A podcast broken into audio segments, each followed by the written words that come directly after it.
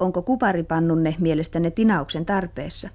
Pankaapa siihen yön ajaksi kuumaa vettä ja hyppysellinen lipeää. Aamulla voitte kenties todeta hangatessanne sisustaa, että tavallista perusteellisempi pesu tuo tinaan kirkkaana esille. Mutta tinausta kyllä tekijälle riittää.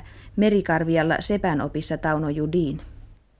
No ensin pannu, sitten pannaan happo tänne, tänne sisälle ja, tuo, ja vähän kuumennetaan ahjos ja antaa vähän aikaa seistä ja sitten kun tuo se on vähän kylmentynyt oikein, niin pannaan santa tuonne sisällä vähän kraapitaan tuota pois ja sitten sit se on puhdistaa vedellä ja sitten pannaan laimennettu suolahappo tän sisällä kaadetaan ja, ja, ja tuo sitten sutilla vähän väännetään, sitä aletaan tinnaamaan tämä suumainen kranssi ensin ja nokka. Sitten mennään pannu alaspäin ja kierrellään pooslampu valolla sitä lämmössä siinä.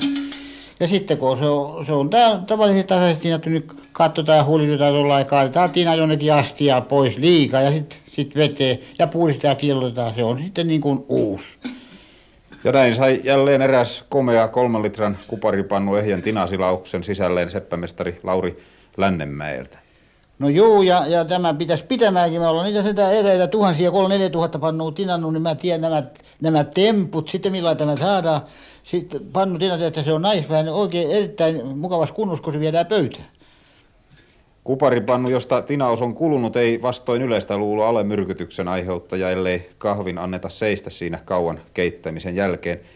Minkähän vuoksi ihmiset sitten yleensä tuovat pannunsa tinattaviksi? No se on semmoinen oikein perinteinen tapa, että jouluna ja juhannuksena täytyy saada komia kaffeet, jos ostit aika minkämoisia pöynyjä, mutta kun sen oikein tinataan 99 ja 50 prosenttisella tinalla ja, ja, ja niin, ei siinä ole mitään myrkyn merkkiä, ei minkään päin, ettei ota, ota huomioon semmoiset, että kun tinataan millä vaan lyijyllä ja kaikilla, se on väärä temppu, mutta tinataan aina sen 99 ja 50 prosentilla tinalla silloin saa tietää, että se on sitten varmaan kunnossa. Ja, ja mainekin sen, kun niitä tuodaan niin paljon, niin tietää, että se, on, se tulee tyykä, tyykättäväksi tuo.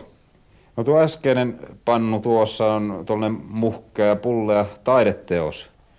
No se oli maalaissepä ta- takoma oikein semmoinen ja se on arvokas pannu, koska niitä, niitä on sitten multa tiedusteltu Helsinkiin myöden semmoisia vanhoja kuparipannuja, kun niitä on kasaantunut tänne näin monen vuoden sisällä, kun tinattu, niin tuo, ja niitä on tullut annettu yhdelle ja toiselle, ne on niin mukaan muotia nyt tämmöiset vanhanaiset takopannut, vaikka olisi vähän reikiäkin.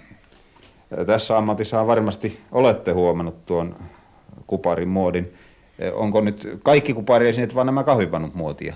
Kyllä melkein kaikki taidekuparit on muotia ja tämä on taidetta, tämä vanhanaikainen kahvipannu, että kun se maalaiseppä tekee sen monesta osasta, niin se on varmaan taidetta. Niin, pannu on tuossa valmis käyttöön. Tinaukseen teiltä meni aikaa noin kymmenisen minuuttia ja tinaa muutama gramma. Mitä tuollainen työ maksaa?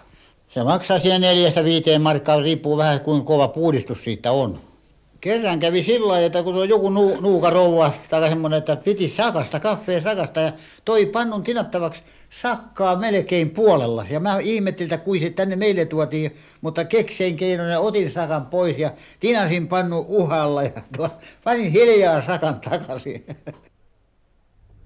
Tässä on mestarityössä. Poropeukalo voi joskus roiskia tinaa pannun ulkopuolellekin.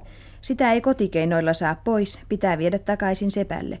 Seppä taas voi suojella päällyspintaa liituamalla sen ennen tinausta.